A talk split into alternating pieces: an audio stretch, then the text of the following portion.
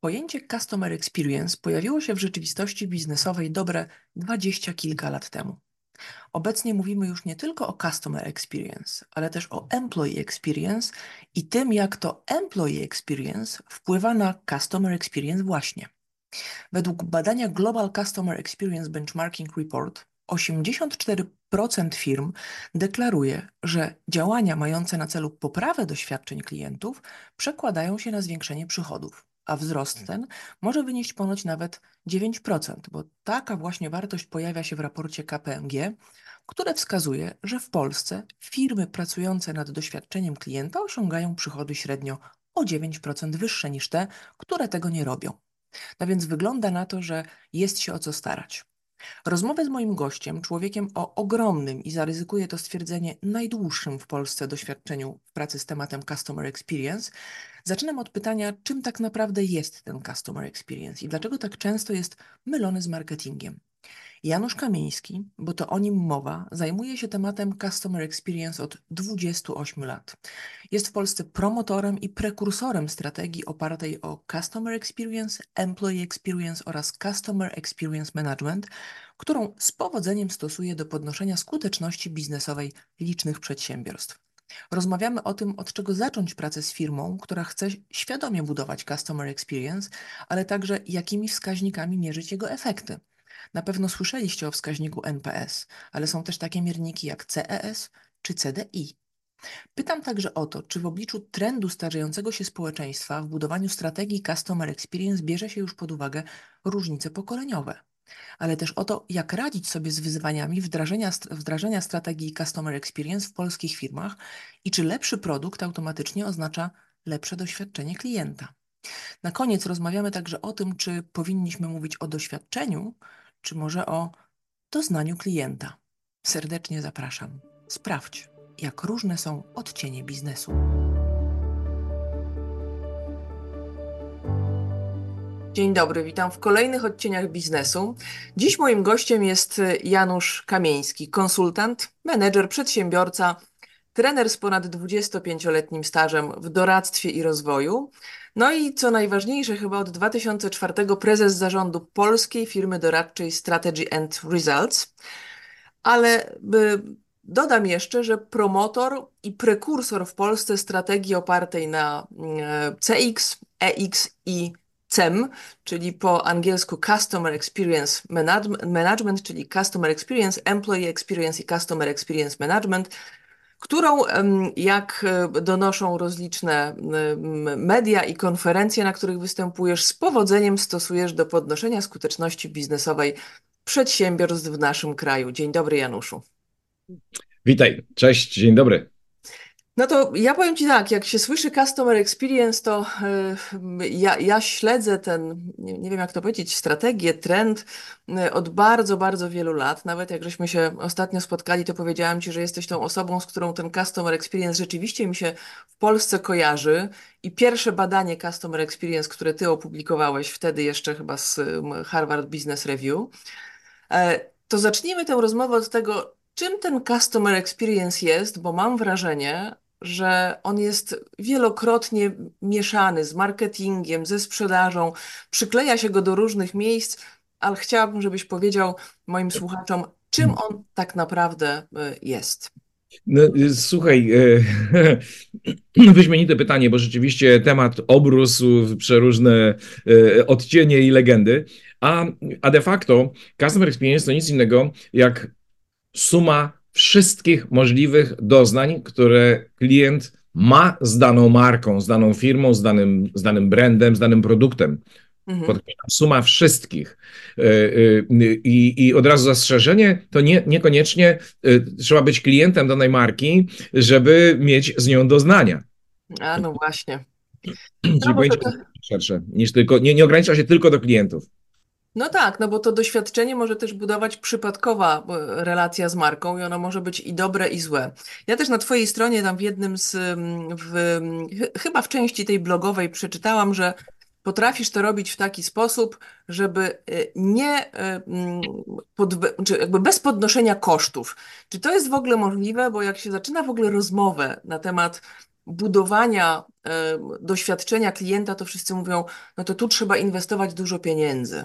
No a nie wszyscy te pieniądze mają. To jak to jest? Znaczy wiesz, że słowem, kluczem jest słowo inwestować, bo zakładamy zwrot z tej inwestycji, więc nie ma sensu ich inwestować, jeśli tego zwrotu nie będzie.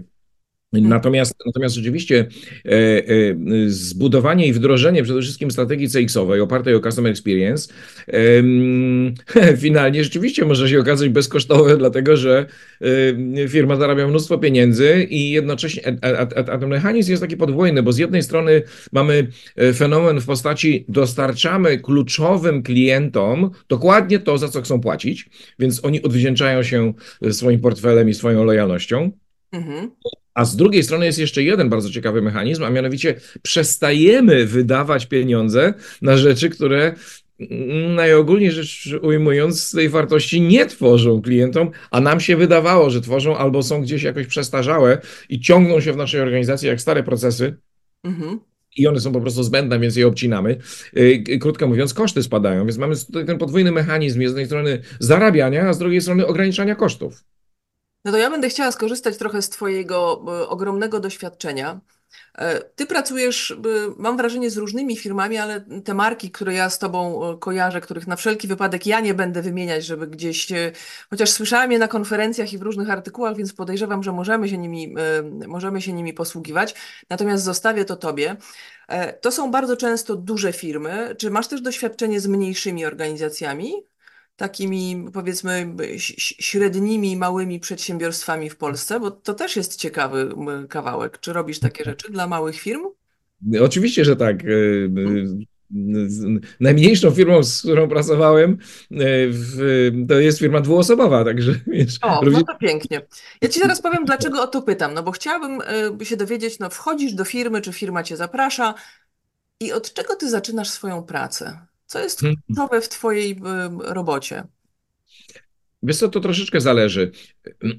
Powiem ci tak, że to, to, się, to się zmieniło w, przez lata, dla, dlatego że wiele lat temu, tak konkretnie lata dwa tysiące cztery do dwa tysiące sześć, gdy uczyłem się tej metodyki, poznawałem tę metodykę, do, doznałem olśnienia w pewnym sensie, bo moje wcześniejsze życie doradcze, a zaczynałem dwadzieścia osiem lat temu w, w, pracę w tej branży, To, to, to były głównie szkolenia, szkolenia dla menedżerów, handlowców, sprzedażowe i tak dalej, praca szkoleniowa, trochę pracy diagnostycznej i troszeczkę doradczej, natomiast mi strasznie brakowało, brakowało skuteczności biznesowej, znaczy w tym sensie, że ludzie po roku, jak się z nimi rozmawiało, to mówili, a tak, tak, tak, tak, było takie fajne, no było takie fajne szkolenie, a co robisz po tym szkoleniu inaczej? A wiesz co... No mam pewien, no nie wiem, mhm. Więc to mnie strasznie irytowało. Ten brak wpływu, albo niewidoczny wpływ, nie do określenia na organizację. I stąd jak trafiłem dzięki amerykańskiej firmie Persona Global na, na metodykę Customer Experience Management, czy Employee Experience Management, mhm. Uczyłem się u niejakiego Shauna Smith, światowego no, guru w tym temacie, jednego z prekursorów Customer Experience Managementu, Employee Experience Managementu, to dla mnie to była eureka. I stwierdziłem, kurczę, to jest to, przecież to, to robi biznes i łączy w sobie wszystkie aspekty funkcjonowania organizacji. I natychmiast zacząłem wdrażać. I to był straszny okres dla moich klientów przede wszystkim, powiem szczerze. Wiesz, ja ich ewangelizowałem przy ciebie, wiesz, customer experience, C E M, customer experience, customer experience management, kliencie wdrażamy, to jest super w ogóle. I, i to było, to było okropne, bo, bo no taka, wiesz, ewangelizacja na siłę, znaczy przesadzam oczywiście z siłą, ale, ale to było okropne. W tej chwili, w tej chwili ja, ja tą metodykę stosuję troszkę inaczej, a mianowicie wiedząc, na czym ona polega, mhm. ja wchodzę do organizacji i robię swoje, ale jednak pamiętam o tym, co jest istotne i ważne, żeby na koniec dnia ci, którzy płacą za wszystko, co się dzieje w tej organizacji, czyli, czyli klienci i ci, którzy płacą swoim zdrowiem i życiem za wszystko, co się w organizacji dzieje, czyli pracownicy, hmm. żeby oni czuli wartość.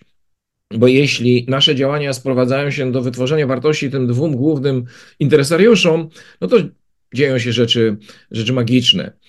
To jest troszkę taka odpowiedź dookoła Wojtek na twoje pytanie, no to, to, to jak wygląda to twoje, twoje wdrażanie? No ale wiesz, no jak wdrażam proces, jak wdrażam proces, yy, duży proces rozwojowy, szkoleniowy dla, dla dziesiątków czy setek menedżerów, jak na przykład dla jednej z firm w tej chwili, no to, no to wiesz, to ja się dopytuję, proszę mi tutaj od zarządu uzyskać informację, jaka jest strategia, proszę mnie tu zaprowadzić do, yy, do yy, yy, części badawczej organizacji, jakie macie wyniki badań najświeższe yy, klientów. Proszę mnie to zaprowadzić do waszego P M O, jak wygląda zarządzanie projektami i, i, i, i z szanownym H R-em wędrujemy po tych wszystkich działach, zbieramy informacje i zaszywamy tą informację w procesach, które, które, które wdrażamy. Mhm. No to, to trochę taki audyt na początku, to znaczy sprawdzasz, gdzie firma jest. Ale jak się to robi w takiej dwuosobowej firmie? To znaczy, co można, jaki Customer Experience Management można wdrażać w dwuosobowej firmie? Też nie wiem, jaka to jest branża, bo to myślę, że ma ogromne y, znaczenie, ale ta skala, bo wyobrażam sobie, że tam, gdzie, bo wszyscy mówimy, klient jest najważniejszy.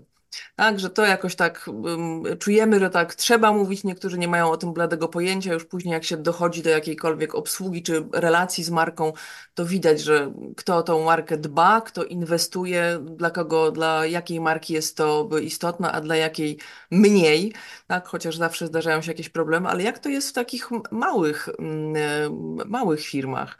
Bo tam wydawałoby się, że można dopieścić każdego klienta i w zasadzie no, prawie zrobić indywidualny proces dla obsługi dla każdego jednego, kto korzysta z naszych usług. To jest prawda. Pozwól, że zanim jeszcze odniosę się do, bezpośrednio do twojego pytania o małe przedsiębiorstwa czy mikroprzedsiębiorstwa, to, to jeszcze wrócę do takiego sformułowania, którego użyłaś wcześniej, podsumowując moją wcześniejszą wypowiedź, no. że to jest taki audyt trochę. To, to, to mam pewien kłopot z, z zatwierdzeniem, że to jest taki audyt. Ja w ogóle, powiem ci, dość przewrotnie podchodząc do sprawy, takich audytów raczej staram się nie przeprowadzać, chyba że z jakichś powodów jest to absolutnie niezbędne czy konieczne. Mi, tłumaczę moim klientom, że szkoda czasu na ten, wasz audyt, na ten audyt, w ogóle szkoda waszego czasu i pieniędzy. Dużo, dużo lepiej jest określić stan to be i potem wziąć waszych ludzi, ponieważ oni wiedzą, jakie jest nasze as is, więc nie ma co ich dopytywać, sprawdzać, opisywać, nie ma co mapować tych procesów, jakie one są w tej chwili.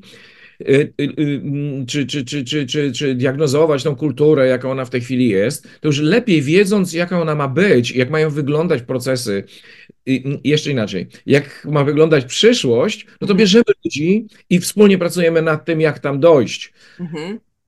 A oni samymi sobą wiedzą, jak jest, więc mhm. nie ma, nie ma, jakby staram się unikać, yy, przejść przez ten krok, szkoda moim zdaniem na niego czasu, więc to w mniejszym stopniu audyt, a raczej wykorzystywanie, mhm. wykorzystywanie tej wiedzy, która jest w organizacji, yy, a, jeśli, a jeśli nie ma, to, to, to ją uzupełnić, szczególnie nie brakuje tej wiedzy na temat klientów. Mhm. Yy, powiem ci, że przez ostatnie dwa lata spotkałem dwie firmy słownie, o których mogę uczciwie powiedzieć, hej, kurczę, macie naprawdę gruntowną, czyli wiarygodną, aktualną i kompletną wiedzę o tym, za co chcą płacić wasi kluczowi klienci. Dosłownie. Firmy tak. nie mają takich informacji, wbrew wszelkim pozorom. E, tak, no bo większość mówimy, znamy swoich klientów i jeszcze coś, co ja też bardzo często słyszę, podejrzewam, że ty też, my jesteśmy specyficzni, a doskonale Aha. wiemy, jak wchodzimy do różnych organizacji, że to bardzo podobnie w różnych firmach działa. Mówiąc audyt, miałam na myśli taki proces, chociaż audyt rzeczywiście może nie jest dobrym słowem, bo audyt okay. w ogóle powoduje, że firmy się usztywniają, takie mam wrażenie, że, że te audyty kojarzą się z, te, z tymi pierwszymi audytami jakości. Natomiast no, takie poznanie organizacji, ale podoba mi się to podejście, no bo męczenie trochę, yy, kiedyś pamiętam jeden z moich, jeden z moich kolegów, jak żeśmy byli w takim dużym projekcie, dużo starszy ode mnie powiedział, wiesz, to jest takie męczenie liczb, żeby się przyznały, że jest jak jest, tak?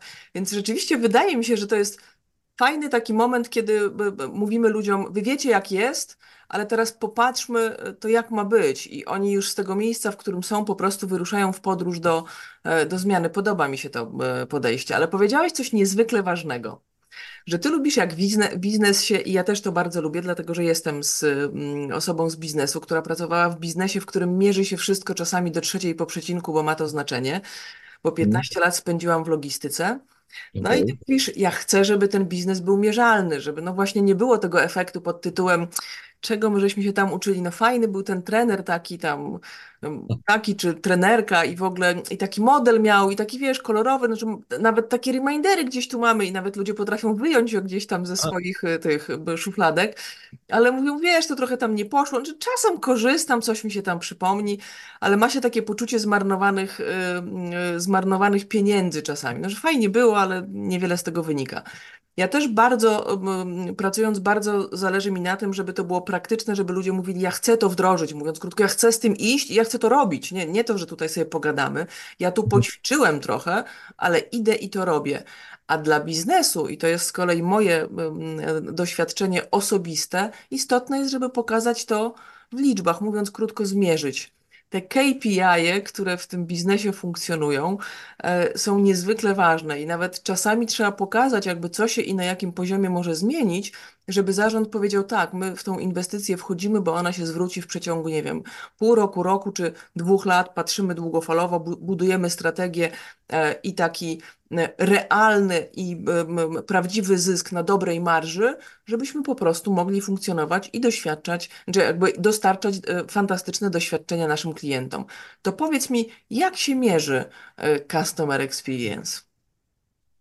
Słuchaj, no mierników jest tutaj rzeczywiście sporo, najprzeróżniejszych. Klasyczny, klasyczny to oczywiście jest N P S, mhm.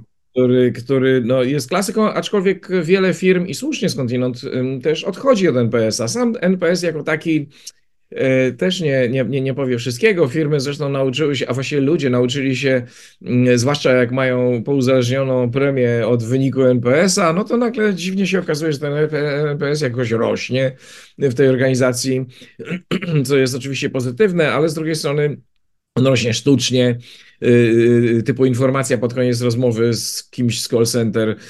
Za chwileczkę dostanie pan es em es-a z prośbą o ocenę. Bardzo bym prosił o taką czy inną, prawda, odpowiedź. Oczywiście, jeśli pan jest zadowolony.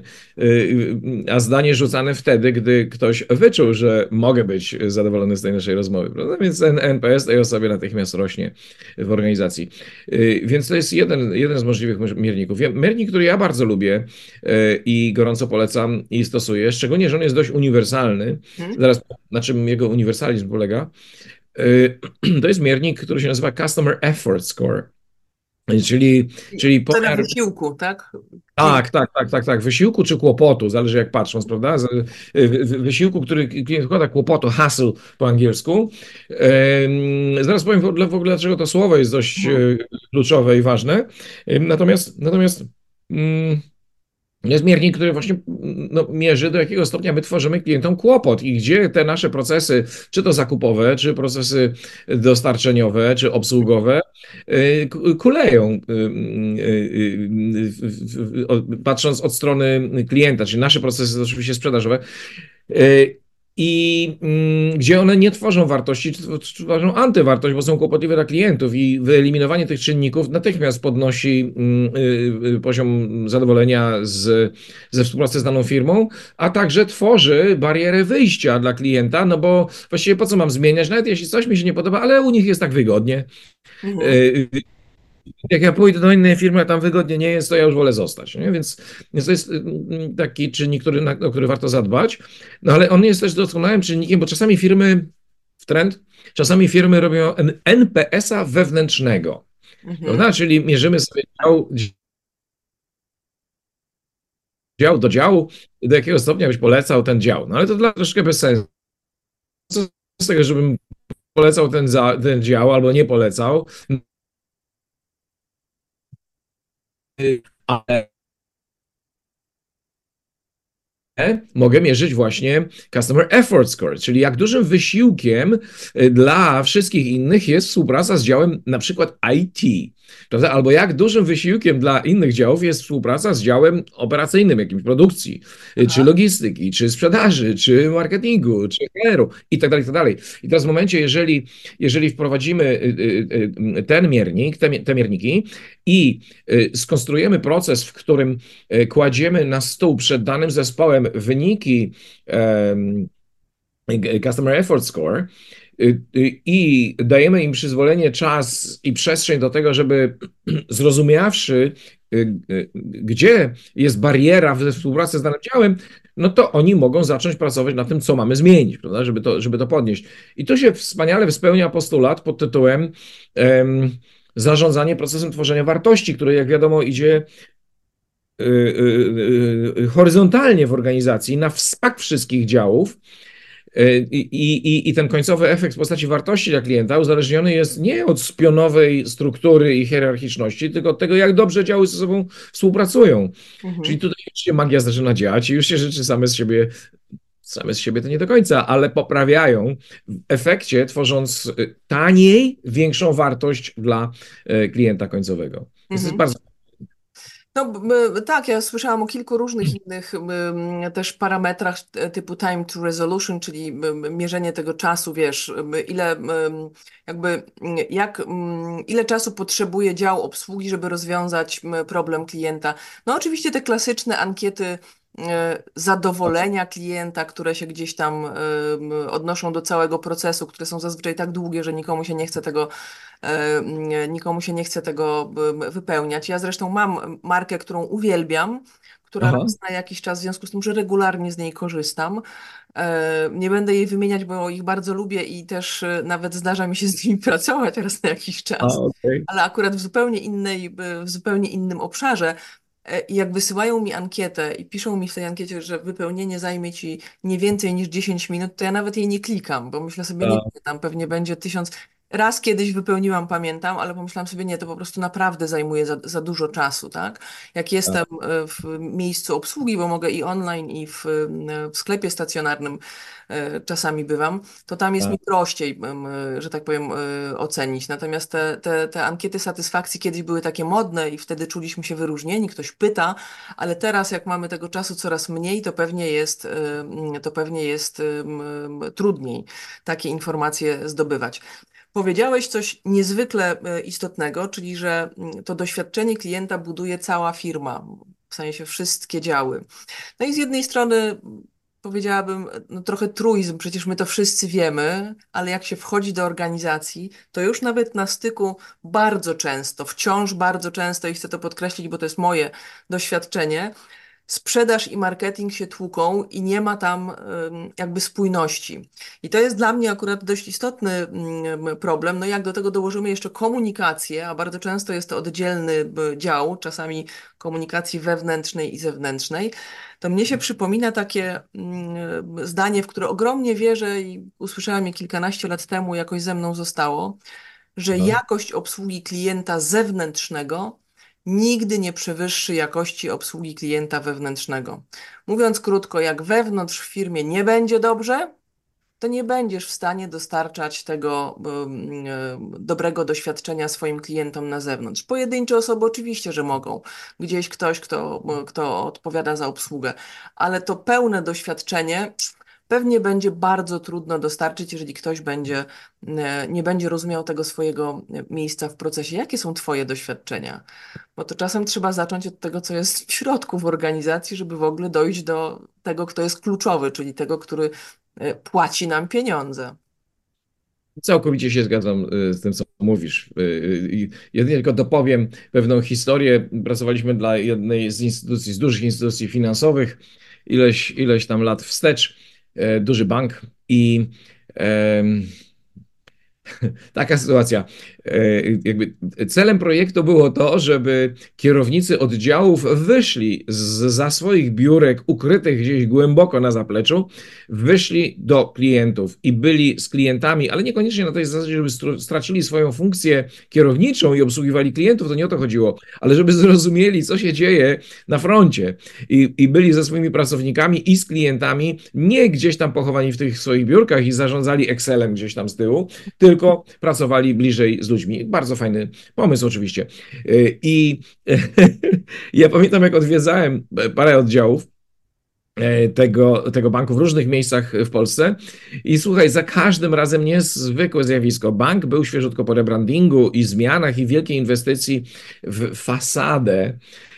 czyli zewnętrzny wizerunek klienta, ale z chwilą, gdy ja przekraczałem próg nieprzekraczalny dla klienta, czyli, czyli niezatrudnionym wstęp wzbroniony, tabliczka, i byłem tam prowadzony na zaplecze, słuchaj, no to to był dramat po prostu.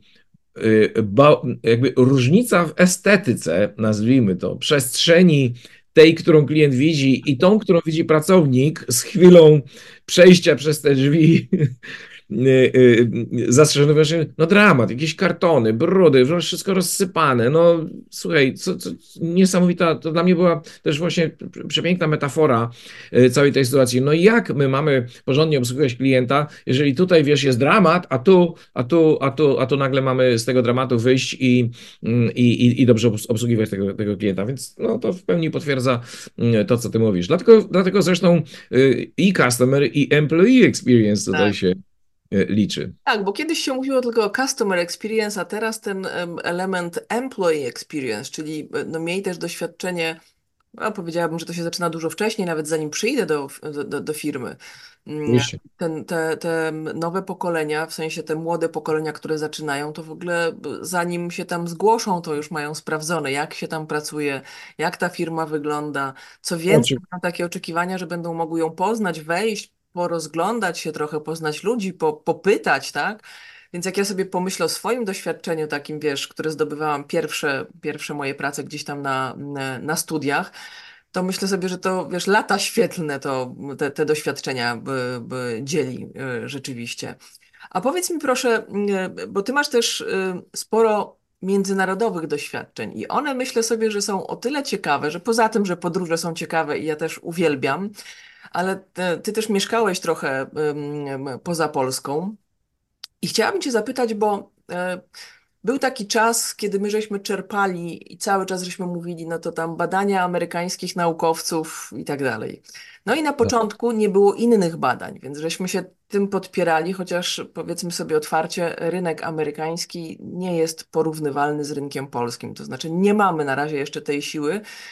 I tam rzeczywiście za każdym razem, jak jestem, to czuję, że tam klient rzeczywiście rozdaje karty. To znaczy, że tam nie ma, rzadko się zdarza, że jest jakaś taka sytuacja, w której myślę sobie, i pamiętam mój pierwszy kilkanaście dobrych lat temu w Stanach, ja miałam tam takie poczucie, zajmując się całe życie sprzedażą i obsługą klienta w dużej mierze, że tam nie zdarzają się złe sytuacje, rozumiesz, że tam jest wszystko jakby pode mnie, że tam jest kilka kroków do przodu. Ja byłam, p- pamiętam, jak byłam zaskoczona różnymi rozwiązaniami i od razu odnosiłam to, jak to jest w Polsce. I to była przepaść. Teraz mamy sporo doświadczeń, sporo międzynarodowych marek, ale ja cię chciałabym zapytać o to, to jaki customer experience yy, dla ciebie jako dla konsumenta i dla kogoś, kto na pewno obserwuje to tak, wiesz, bacznie pod tytułem, co oni takiego robią, z zagranicy jest takim yy, role modelem, że tak powiem. Czy, czy jest jakaś taka marka albo takie doświadczenie, które miałeś i które, może nie jedno nawet, o którym możesz powiedzieć, wow, to jest w ogóle model niedościgniony? Wiesz co... Yy...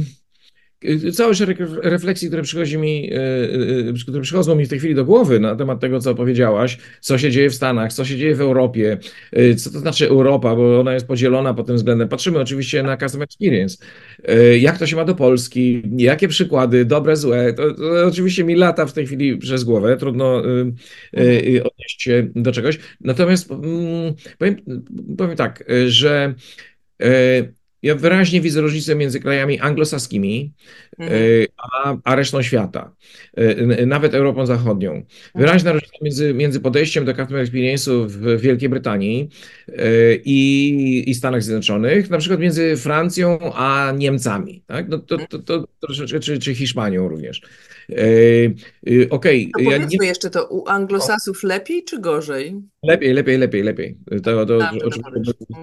Oni, oni absolutnie są prekursorami mhm. customer experience'u i myślę, że my też na tym korzystamy, w tym sensie, że mogliśmy się u nich wyedukować i tą zmianę wprowadziliśmy. Tutaj pierwszy światłowód w Europie był w P K P w dziewięćdziesiątych latach testowany, więc myśmy mieli światłowód bardzo szybciutko wprowadzony. Ominęliśmy fazę czeków, prawda? Od, od razu powinny rozwiązać. Teraz już mamy swoje rozwiązania nowoczesne, wprowadzane przez fantastyczne polskie firmy informatyczne, które, które, które rozwijają się już za granicą. Więc, więc myśmy z nich korzystali i czerpali od nich wzorce. Mam na myśli Anglosasów oczywiście, Anglików i, i Amerykanów i to było bardzo fajne moim zdaniem. I, i, i powiedziałbym tak, patrząc na, na Europę chociażby, to uważam, że najwyższy customer experience w biznesie, ale powolutku też już i w administracji, okej, okay, do, no dobra, no powolutku bardzo. Natomiast poprawia się też, poprawia się też również i w instytucjach publicznych, nie tylko, nie tylko w biznesie i myślę, że, że, że to polskie doświadczenie jest coraz, coraz lepsze i, i, i stawiałbym bardzo wysoko właśnie Anglię i, i Polskę. To ja cię jednak pociągnę dalej za język. Aha. Czy wymienisz jakąś markę? Czy jest coś takiego, gdzie doświadczyłeś i mówisz wow? To jest coś takiego, co powinno być wszędzie, wyjątkowe, absolutnie takie, które cię oczarowało i pomyślałeś sobie, jak oni to robią, że to na każdym styku z klientem to tak działa. Czy masz takie doświadczenie? Wiesz co, znaczy mam takie doświadczenia, mam, mam doświadczenia zachwytu gdzieś, ktoś zadziałał w jakiś kapitalny sposób, ale to są takie doświadczenia jednostkowe, znaczy w tym sensie, że no, no gdzieś tam w podróży czy, czy, czy, czy, czy z jak, w jakiejś firmie y, y, miałem dobre doświadczenia, natomiast no powiem tak, y, naprawdę, okej, okay, jeśli już mam wymienić markę, to przyznam szczerze, że firma Decathlon bardzo mi się podoba i moje doświadczenie w tej firmie jest naprawdę bardzo pozytywne. Przez ostatnie lata, tak jak korzystałem z tej marki, że się tak wyrażę, to, to, to widzę wyraźny postęp. Znaczy postęp w tym sensie, że no wiesz, zawsze trafisz na ludzi, którzy są bardziej chętni albo mniej chętni do pomocy, na przykład, tak, gdy tej pomocy potrzebujesz, albo procedura jest łatwiejsza bądź trudniejsza, tak, no ale jak jakieś osiem lat temu, czy mniej więcej coś takiego, dziesięć, te zmiany, myślę, zaczęły się dziać w, w Decathlonie i ja słyszę, przychodzę, przychodzę, z, przychodzę z rachunkiem, chcę coś zmienić i tylko, że ja właśnie, ja właśnie nie miałem rachunku, znaczy przyszedłem z, z czymś, co chciałem oddać, po prostu by nie pasowało, I, i, i, ale ja bardzo przepraszam, ale ja nie mam rachunku, po prostu go wyrzuciłem przy okazji, a, a, ale widać ewidentnie, że to jest produkt z Decathlonu. Niezniszczony, nieużywany, wszystko w porządku z tym produktem i ten pracownik do mnie mówi, nic nie szkodzi, my ufamy naszym klientom. Po prostu... Padłem, no to było z osiemdziesięciu lat temu, gdzie, gdzie musiałaś mieć paragon, żeby, żeby w ogóle ci coś wymienili.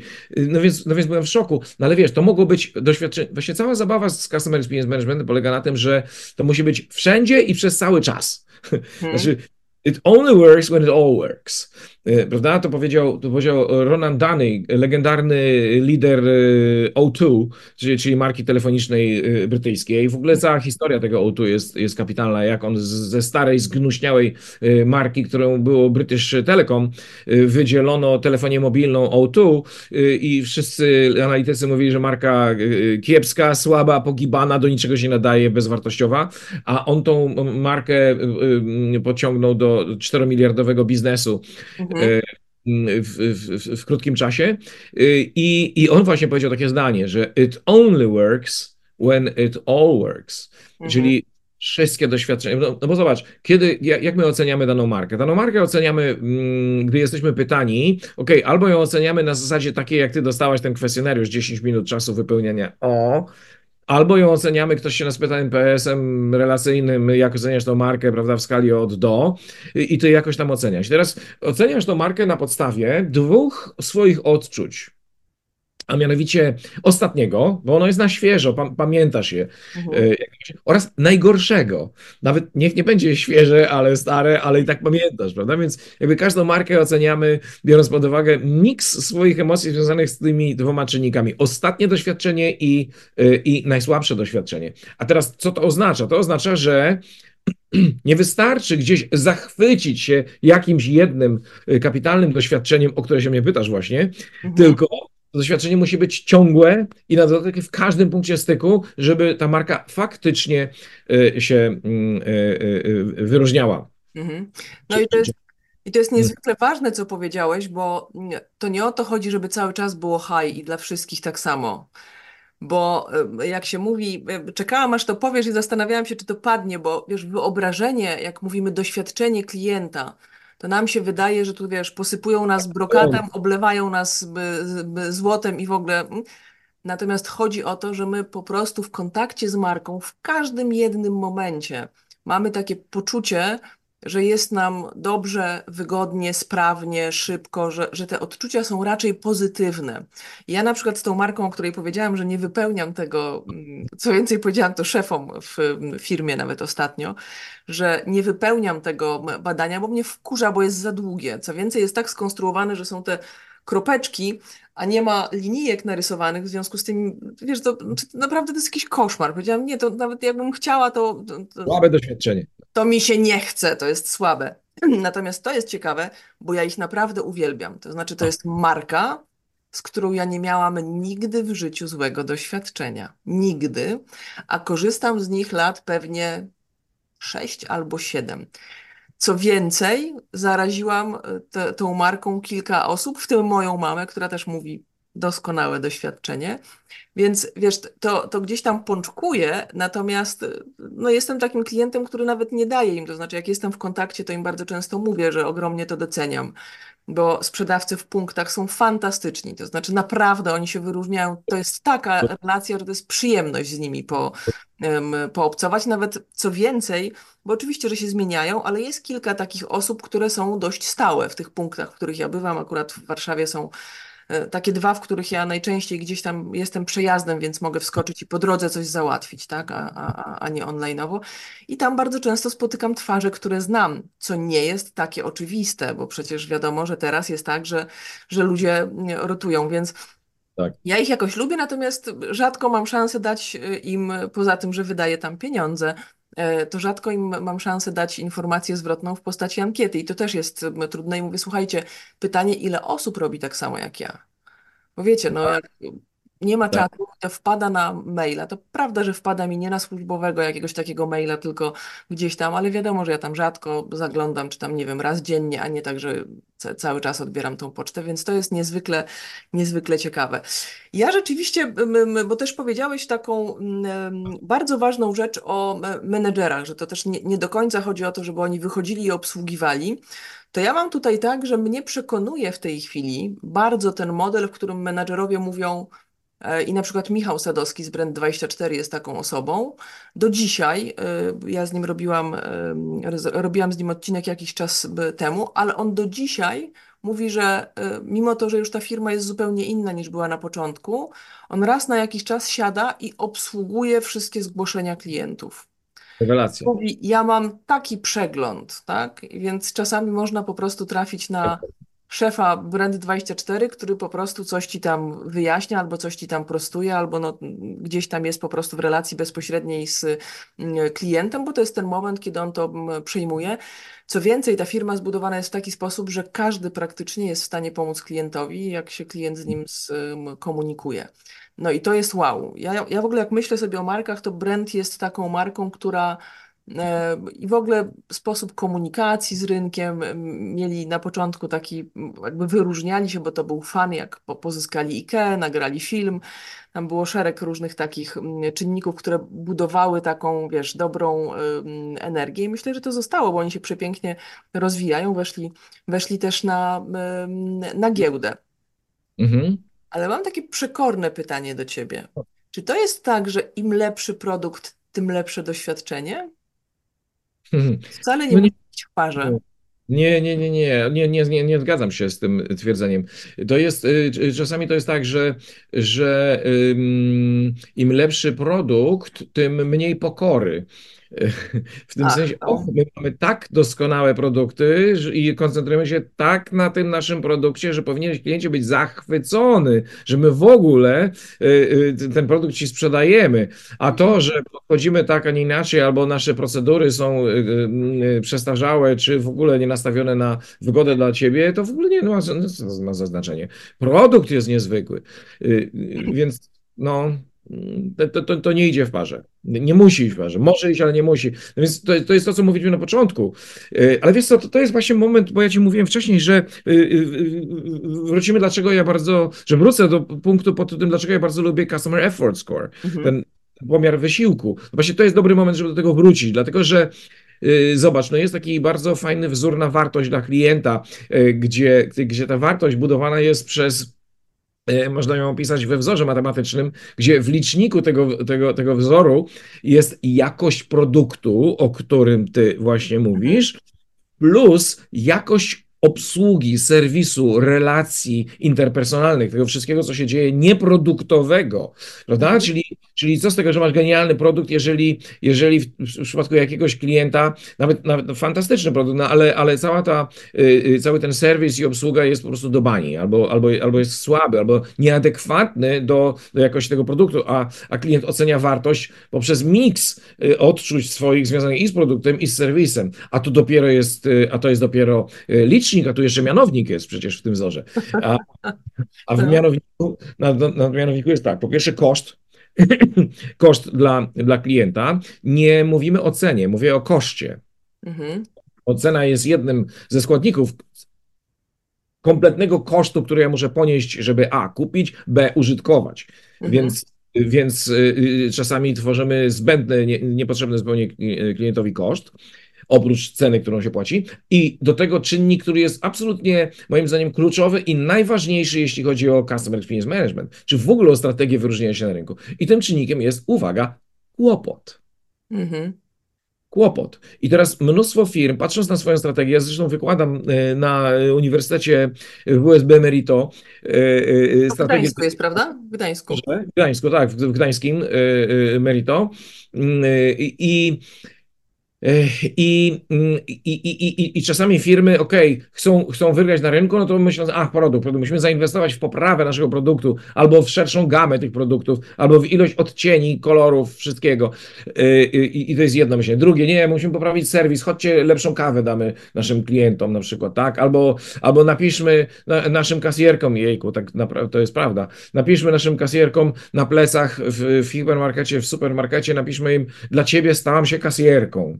Nie? I, I to poprawi obsługę klienta, no dramat, yy, prawda? Albo, nie wiem, obniżmy czy podwyższmy yy, cenę, porównmy coś z tym kosztem, ale yy, wystarczy nic z tymi czynnikami nie robić, ale oszczędzić klientowi kłopotu, już natychmiast wartość dla niego yy, yy, leci do góry, więc ten czynnik kłopotowy jest yy, niezmiernie istotny, a, a jest taki dowcip yy, o...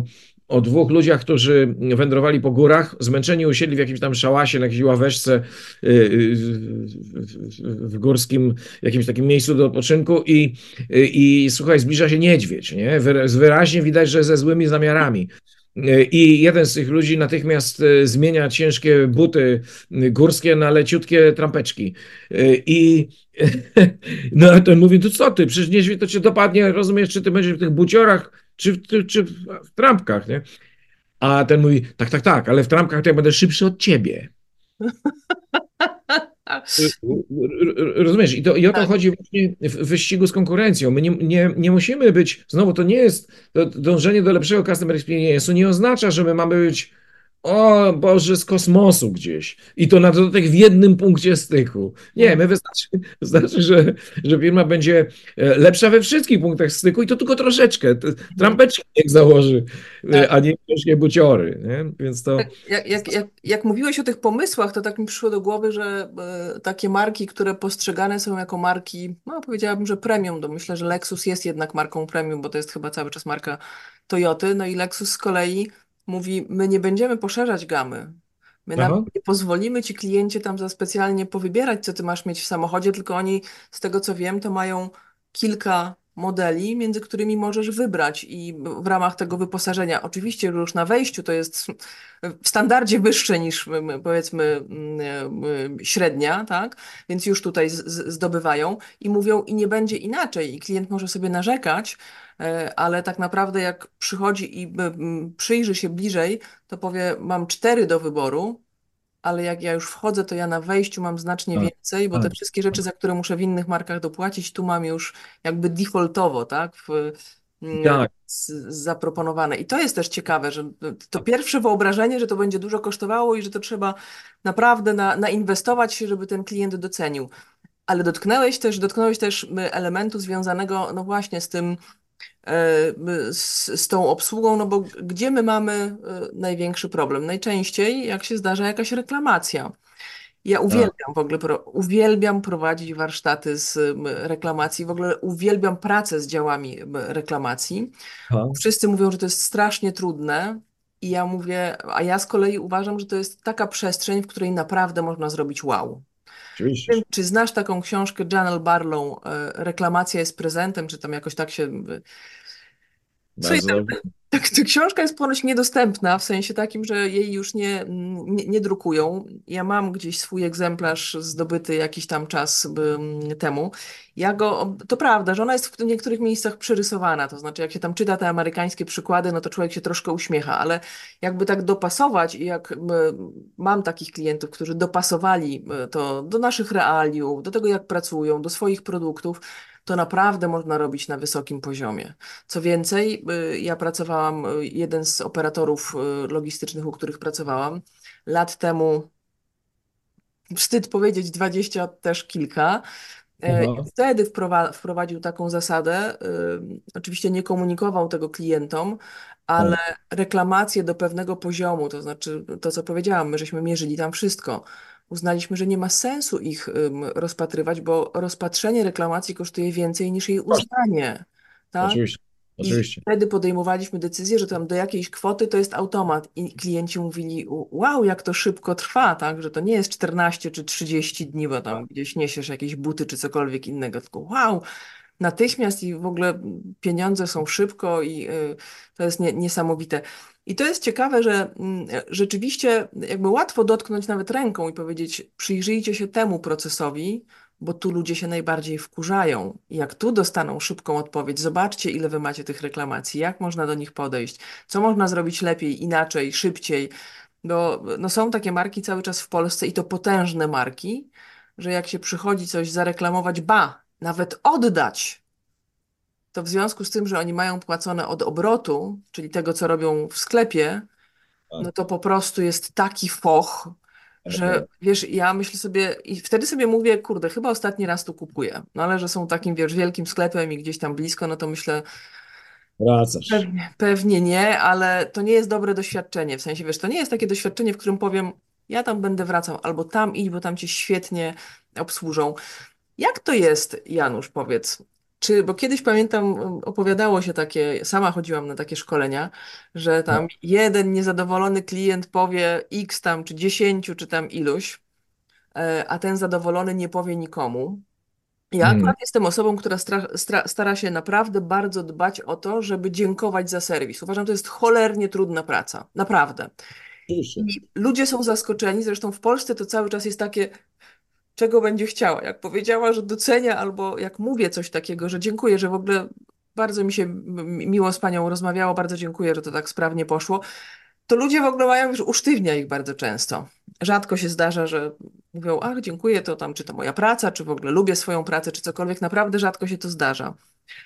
Zdarzyło mi się nawet kilkukrotnie zadzwonić do szefa osoby, która mnie obsługiwała, ze dwa razy w Polsce, natomiast absolutnie tak, takiej jakość serwisu na takim poziomie, że byłam w szoku. W zusie na Dębego też poszłam pochwalić, w sensie jak wy, wy, wychodziłam, to zapytałam, czy tu można gdzieś do kierownika wejść. I weszłam i powiedziałam, że jestem pod dużym wrażeniem, naprawdę. To znaczy...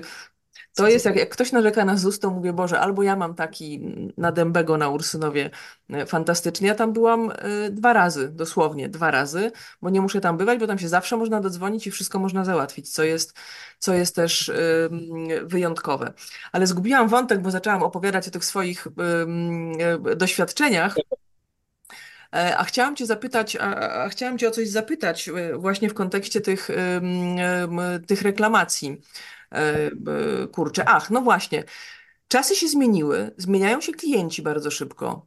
No i tak jak kiedyś nie było social mediów, można było mówić o tym, że tam jeden powie tam dziesięciu czy tam pięciu z rodziny. Ale teraz to jest jakaś masakra. To znaczy ja mogę wyjść, jeżeli mam dobre zasięgi w tak zwanych socialach, to ja mogę markę zmasakrować, robi się z tego wiral. I taki, taka, ta, ta, ta, taka pierwsza sytuacja, która miała miejsce, kojarzy mi się z małżeństwem, które skorzystało z Playa. Oni chyba są, czy są dziennikarzami i wyjeżdżali za granicę. Nie wiem, czy ty pamiętasz. Pamiętam tę historię. Pamiętasz? Oczywiście. Ona pięknie została też rozegrana przez Playa. Fantastycznie. No, tak. To jest świetny P R owiec.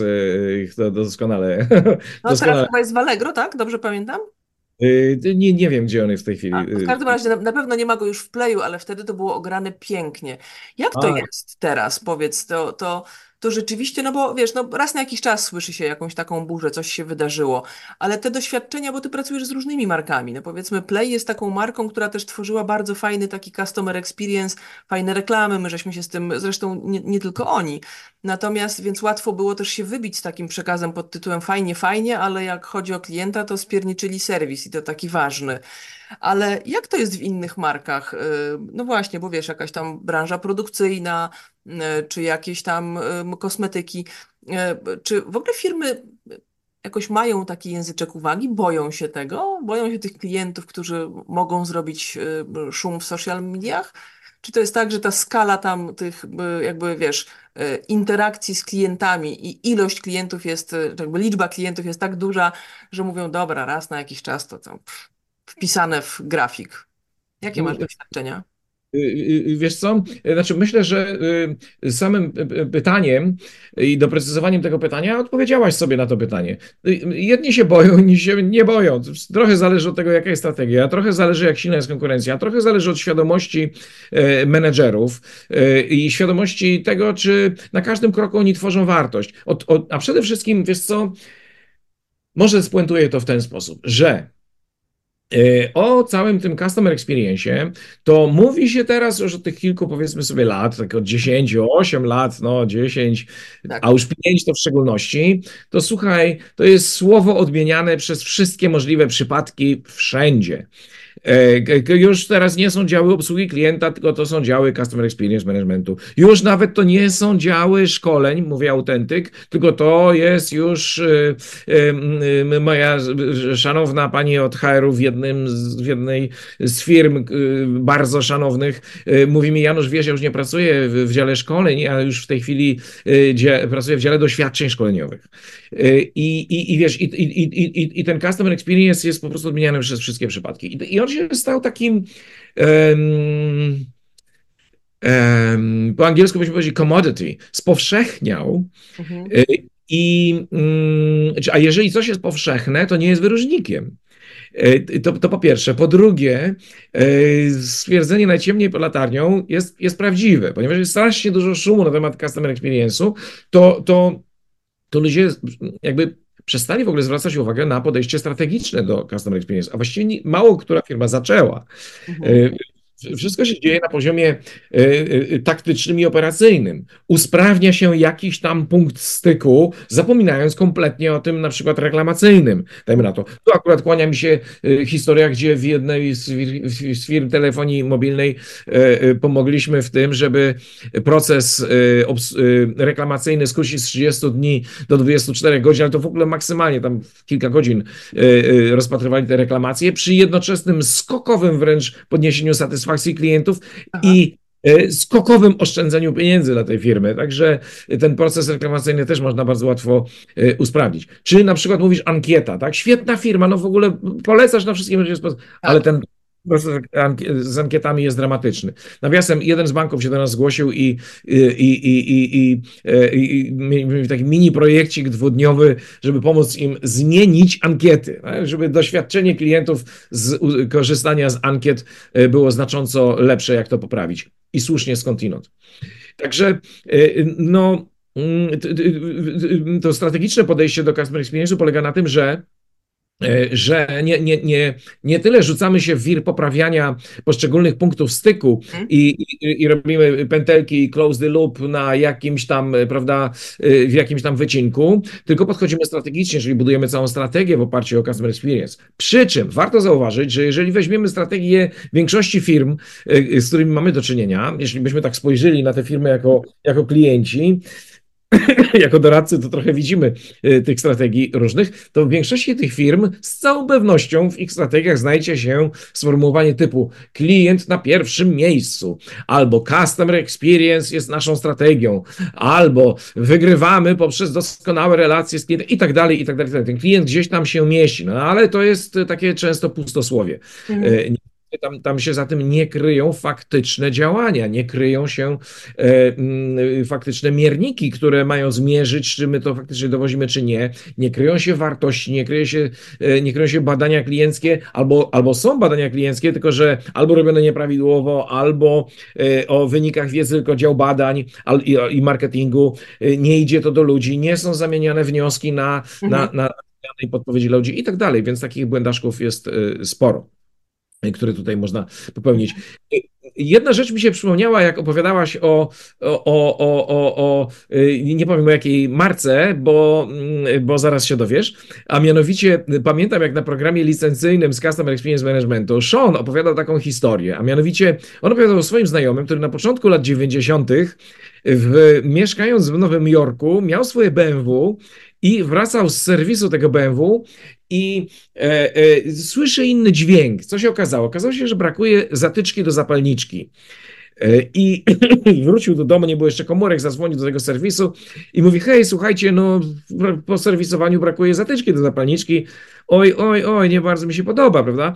E, a oni, oj, przepraszam, doskonały customer service zresztą, bardzo, bardzo uprzejmie pana przepraszamy, no gdzieś ktoś tutaj z naszych pracowników niestety nie odłożył na miejsce, bardzo przepraszamy, e, jeżeli tylko pan będzie na miejscu w pobliżu, niech pan zajrzy łaskawie, to my damy panu tą zatyczkę i e, oddamy, jeszcze raz uprzejmie pana przepraszamy. No ale ta cała historia spowodowała, że on, jak Lexus wchodzi na, na, na, na, na ten amerykański rynek, to on stwierdził: a dobra, zadzwonię na jeden osiemset Lexus y, i Pogadam, pogadam z tymi tam gośćmi od tego Lexusa, jak oni by zareagowali. I dzwoni na tą infolinię i mówi: proszę pana, a jak wy byście zareagowali w tym waszym Lexusie na sytuacji, w której wracałbym z serwisu, natomiast brakuje zatyczki do zapalniczki? Gość mówi: proszę pana, pan mówi o sytuacji hipotetycznej. A on mówi: jak to? No hipotetycznej, dlatego że w przypadku Lexusa nie wracałby pan w ogóle Lexusem z serwisu do swojego domu, tylko u nas jest na odwrót. To nasz serwisant jedzie do pańskiego domu, odbiera samochód, serwisuje, prawda, a potem przywozi go z powrotem, więc to zupełnie hipotetyczna sytuacja. A?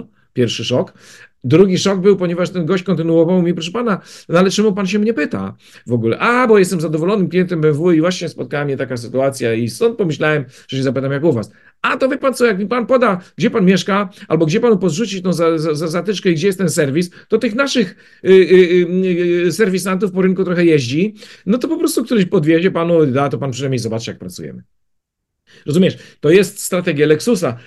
Oni, jak podpatrzymy na ten wzór na wartość, prawda, oni, oni stwierdzili, wchodząc na amerykański rynek, no nie wygramy poprzez to, że nasze samochody będą z tytanu, prawda, znacząco lepsze jakościowo, zwłaszcza że wtedy konkurencja była synonimem jakości. Mhm.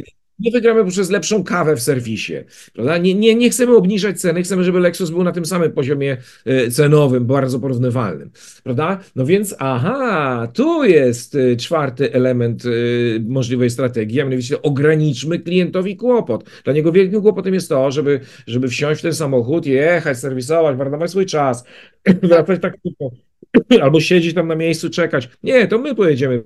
Twój samochód, szanowny panie kliencie, oszczędzisz swój czas, wygoda dla ciebie. I to jakby potwierdza ten kierunek wygody. Wiem, trochę odszedłem od twojego pytania. Nie, ale A... wiesz, to jest, ale to, to jest w ogóle fantastyczne, bo mnie się przypomina Zappos. Aha, a, no tak, oczywiście. Aha. Wiesz, że to ja nie żyję. Tak, no niestety, w sensie b, b, b, chyba dwa, jako, jakoś nie, nie tak dawno i to w jakichś tragicznych o, okolicznościach. Pożarzył przyjaciela swojego w domu, nocował, niego był pożar i, i tam zginął niestety. Tak. No ale y, Zappos, tak, no marka legenda. No, czy wiesz, my żeśmy tu opowiadali, podejrzewam, że i ty i ja na różnych szkoleniach i na różnych spotkaniach z klientami, natomiast tego się nikomu nie udało skopiować na taką skalę. Tak, tak, tak, to prawda, to prawda. To, Wiesz, prawda. To, to zresztą ja za każdym razem miałam takie znaki zapytania w oczach, jak wchodziłam i widziałam, że pierwszym podstawowym miernikiem w telefonicznym dziale obsługi klienta jest to, żeby rozmowa nie przekroczyła trzech minut. I myślę sobie, o Chryste. Tak, dokładnie. Wiesz, że, że jakoś... To jest Zappos, nie? Sobie i to, to uczenie tej pani, jak obsłużyć komputer, żeby mogła swojemu wnukowi kupić buty, tysiąc innych różnych by, sytuacji, myślę sobie, wow, to tu jest pies pogrzebany. Słuchaj, ale no, mamy teraz taką... Ty... Przepraszam cię, przepraszam cię.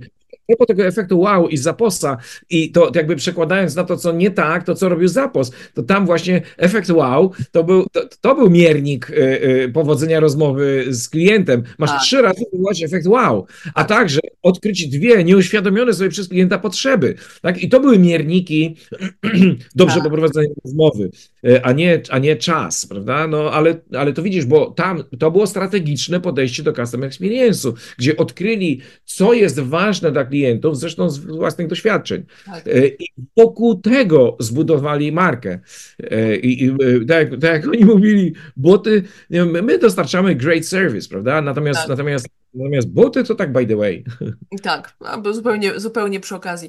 Myślę sobie, że cały czas są niedoścignionym wzorem i w ogóle to, co się działo wewnątrz organizacji, bo mnóstwo jest artykułów, A. teraz już książek, i warto po to sięgać, bo, bo, bo tam są te podpowiedzi, to znaczy tam są te takie subtelności, które powodują, że mówimy, no właśnie, że ja cały czas tego Zapposa jakoś tam y, pamiętam, zresztą teraz zrobiłam taką piątkową serię od nowego roku właśnie inspirujące historie. One są nie tylko o obsłudze, bo są bardzo różne, ale dużo, no bo United Break Guitars, no to jak opublikowałam, to wszyscy mówią wow. I jeszcze tam jak się patrzy na to mięso w liczbach, to jest dopiero, wiesz, tak. Dokładnie, dokładnie w ogóle tak. ten, jak, jak, bo ja przyznam się szczerze, że miałam taki moment, że opowiadałam o tym, ale nie wyszłam dalej, to znaczy wiedziałam, że tam się zadziało, że nie było jedna, tylko już tam później kilka piosenek, ale teraz jak opisywałam, myślę, zobaczę, co się dzieje z tym teraz. Oni dalej mają stronę, napisał książkę, jest keynote speakerem, myślę sobie, wow, w ogóle, wiesz, czy w Stanach potrafią to opakować i zrobić z tego momentalnie, momentalnie biznes. Mówi się, ryba psuje się od głowy. Powiedz, gdybyś miał podpowiedzieć menadżerom, szefom, dyrektorom, którzy pracują i no właśnie szeroko, nie tylko tym, którzy zajmują się klientem. Na co oni mają zwracać uwagę? Jakby co powinno, takie wiesz, takie pierwsze kilka rzeczy, które zawsze powinni mieć w głowie, żeby myśleć kategoriami naprawdę klienckimi, a nie tym, że ja, nie wiem, robię logistykę, robię I T, czy robię coś tam. Czy, czy masz taką podpowiedź, czy w ogóle da się, da się, da się zasugerować ludziom, że od czegoś można zacząć, że gdzieś w tej głowie musi zakiełkować jakaś, jakaś myśl, żeby, żeby firma zaczęła się od środka zmieniać? Słuchaj, yy, yy, zobacz, popatrz, yy, z, popatrz z jakiego kubka yy, bije. Ja jestem marynistą, yy, ja yy, kocham żeglarstwo, żegluję, żeglowałem po wszystkich oceanach. Yy, yy, kończyłem Wyższą Szkołę Morską, obecnie Uniwersytet Morski. No więc kubek też musi być morski. I... I dlatego o tych rybach, że psuje się od głowy, to, to powiem ci, że to jest nieprawda. Ryba nie psuje się od głowy. Ryba psuje się od wnętrzności. Mhm. Tam się zaczyna psucie ryby. No przecież jak idziemy do jakiegoś supermarketu czy sklepu, to często sprzedają te ryby i one, one są z głowami. A, a, a te najdłużej trwające to są te, które, no przepraszam, że tak tutaj taka wiwisekcja rybna, ale... Aha. Najdłużej trzymają się ryby, które, którym usunie się wnętrzności ze środka i nawet głowa niech sobie zostanie, bo ona tak szybko to się nie popsuje. Najszybciej psują się wnętrzności, wnętrzności czyli, czyli najszybciej psuje się to, co jest wewnątrz danej organizacji, a głowa co najwyżej tego nie dostrzega, nie widzi, co tam się dzieje wewnątrz. Gdzieś tam, wiesz, marketingowo, rynkowo, czy, czy, czy z dowolnych powodów, czy emocjonalnych głowa, czyli top management odpowiada gdzieś za jakiś tam wielki wynik mhm. i, i niestety popełnia ten błąd, że koncentruje się na samym wyniku, a wynik, jak wiadomo, jest czymś, czym nie można zarządzić. Znaczy wynikiem nie można zarządzić, bo wynikowi nie możesz powiedzieć, w wyniku masz być taki, a nie inny.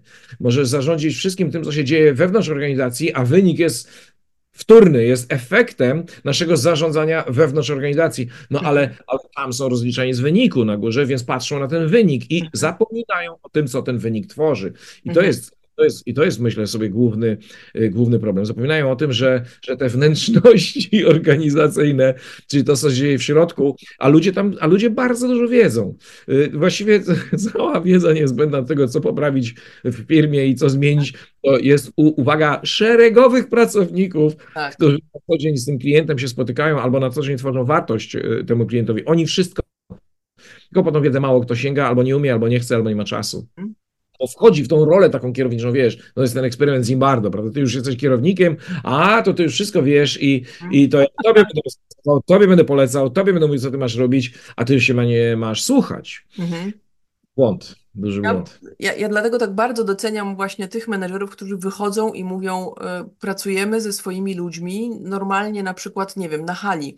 Pamiętam jak y, człowiek, który zajmuje się Customer Experience, w kas, y, nie w Castoramie, przepraszam, w Carrefourze oczywiście. W Carrefourze, jak Michał Ślipko napisał na LinkedInie, że jakiś tam czas spędzają, to znaczy chyba tam nawet raz w tygodniu, czy w każdym razie regularnie, to nie jest tak, że on przypadkiem przyjechał, to sobie poszedł, tylko regularnie wychodzą z biura i pracują, jedzą w tym miejscu, w którym są osoby, które obsługują klientów i tak dalej, i mówi, że tam, zresztą opisał to otwarcie, i tam dostają najwięcej informacji, jak budować to doświadczenie klientów, więc jak ja to usłyszałam, to powiedziałam wow. Tak, że, że, że wiesz, że, że, że te rzeczy się zaczynają dziać także w Polsce, więc to jest fajne. Ale mam jeszcze jedno pytanie, bo jesteśmy w tej chwili w takim momencie, że mówimy, zaczynamy poważnie odczuwać trend starzejącego się społeczeństwa. Marki Aha. mają nie lada wyzwanie, bo no są takie marki, które mają, y, po pierwsze mają pesele swoich klientów, typu właśnie telekomy, banki, nie wiem, ubezpieczyciele. To jest jakby jedna, jedna część, ale my, i, i mają duży obrót u tych klientów, którzy są dojrzali. Z drugiej strony mamy te wyniki i taką chęć korzystania z technologii, która jest normalna, która, która jest naturalna, że będziemy ją wdrażać, ale jak sobie poradzić i jak wdrażać tych klientów. No i mamy też, właściwie w tej chwili no, pracujemy już w pięć generacji, a na rynku mamy czasem nawet, jak się dobrze trafi, w sensie jak mamy dużo szczęścia, no to możemy obcować z siedmioma. Czy ty się przyglądasz temu i jak doradzasz, jak budujesz customer experience, to w ogóle z- zwracasz uwagę, ja ci powiem zaraz, dlaczego cię pytam, czy w ogóle no. patrzy się na to w kontekście customer experience, bo jak się popatrzy na media, to w zasadzie grupa komercyjna kończy się na czterdziestym dziewiątym roku życia. To znaczy, wiesz, jak widzisz dojrzałych ludzi, to widzisz ludzi, którzy przyjmują tabletki albo, wiesz, smarują się czymś tam na chory krzyż albo je, je, jeszcze coś dziwnego, że oni się... A to wcale nie jest prawdziwy obraz dojrzałego Polaka, bo w ogóle nie, nie lubię tego sformułowania senior, starszy i tak dalej. Dla mnie to są po prostu dojrzali ludzie i to są bardzo różnorodne grupy. No i przed markami, przed firmami stoi ogromne wyzwanie. Wiesz, jak sobie radzić, bo my będziemy starsi. Mówi się, że moje pokolenie do setki to spokojnie dociągnie. No i teraz wiesz, to, to, to, to, to nie jest łatwe. Przyglądasz się temu, w ogóle robi się coś w customer experience głęboko z, z tym obszarem? Wiesz co, przyznam, że zgubiłem gdzieś treść samego pytania, czy chodzi o... Czy, wiesz, czy, czy, czy w ogóle się dostosowuje customer experience, tak, no. czy, czy, czy jakby, czy, czy przygotowując marki, czy robiąc strategię, czy zwraca się uwagę na pokolenia, no bo wiesz, jest siedem pokoleń w tej chwili, które żyje i funkcjonuje, mówiąc krótko, kupuje mniej bądź więcej, tak, powiedzmy, że to najstarsze pokolenie pewnie już nie, nie tak dużo i nie są języczkiem uwagi, ale jeżeli żyjemy dłużej i mamy żyć do setki, wchodzą nowe pokolenia, no to, to doświadczenie, ten customer experience dla różnych klientów, on też oznacza różne rzeczy, różne kanały kontaktu. Czy w ogóle przyglądasz się temu z, ze swojej perspektywy z różnymi markami i dostosowujesz to do, do różnych pokoleń? Czy to jeszcze nie jest ten moment, że, że marki mówią, no to się przy, przypatrzmy się, no bo mówi się, że Że, że ten trend starzejącego się społeczeństwa i w ogóle starzejącego się świata to, to jest już widoczny, bo to jest dla mnie niezwykle ciekawe. Wiesz co, tu mam dwie myśli z tym związane. Jedna z nich jest bardzo bolesna. Zacznę od tej mniej bolesnej. To jest, dotykasz tematu, który jest niezmiernie ważny i on się nazywa segmentacja klientów. Mhm. Dlatego, że my, my wszyscy mamy, mamy różnych klientów i, i, i rzeczywiście no, ty dotykasz aspektu podziału klientów po, po, po pokoleniach, po wieku mhm.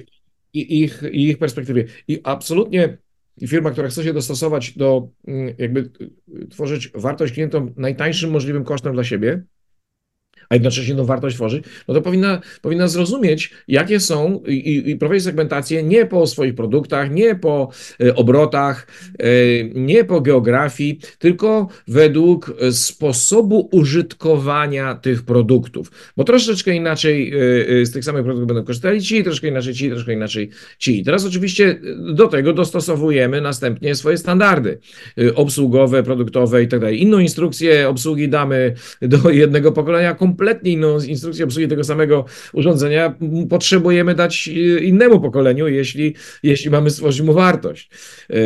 Prawda? Natomiast do tej bolesnej części, bo tutaj mam przykład chociażby swojego ojca, który notorycznie jest z racji swojego zacnego wieku, dochodzi dziewięćdziesiątki, sprawny umysłowo, jeździ samochodem dalej, prowadzi samochód w ogóle na elektrycznej hulajnodze, właściwie tym motorku elektrycznym się przemieszcza przez miasto.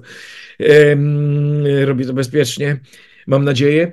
Yy, I przekonanie, znając go. Natomiast, natomiast on jest absolutnie wykorzystywany przez różnego rodzaju, nawet nie też, że hochsztaplerów, ale ludzi, yy, którzy wykorzystują fakt, fakt jego wieku i jemu wszystko sprzedają drożej.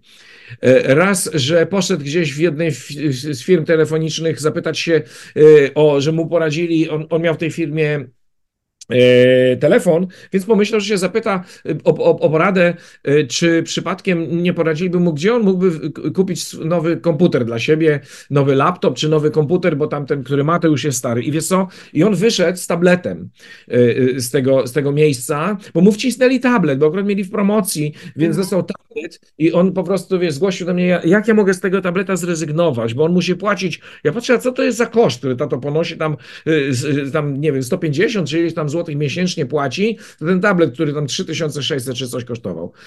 I, i, i, i wiesz, i po nic do kłębka, ja widzę, że mu wtryniają ten, ten, mhm. wiesz, ten tablet. Jeśli chodzi o usługi telefoniczne, ma najdroższe możliwe stawki. Jeśli chodzi o usługi, o te, telewizję kablową, najdroższy możliwy pakiet, jaki tylko jest. Czyli Czyli niestety, ale, ale marki, wiesz, my tu mówimy o customer experience, wiesz, i tak dalej, i tak dalej, ale no, są sytuacje, w których jest abuse, jest nadużywanie mhm. tego, że wtrynimy gościowi.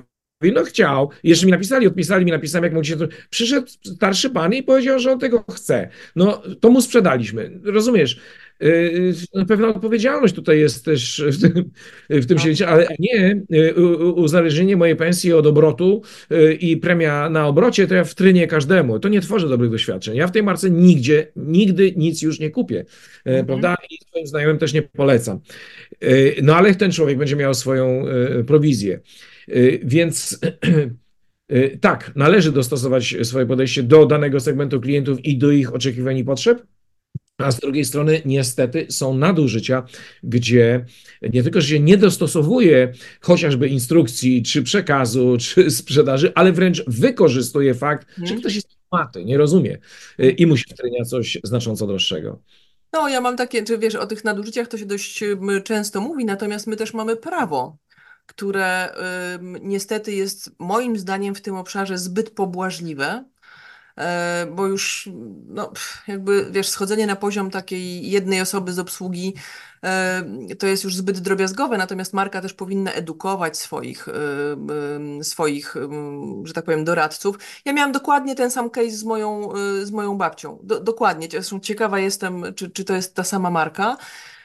Moja babcia też korzystała, czy chciała korzystać z, z laptopa, a wyszła i z laptopem i z, dodatkowo z jakimś tam y, tabletem i tak dalej.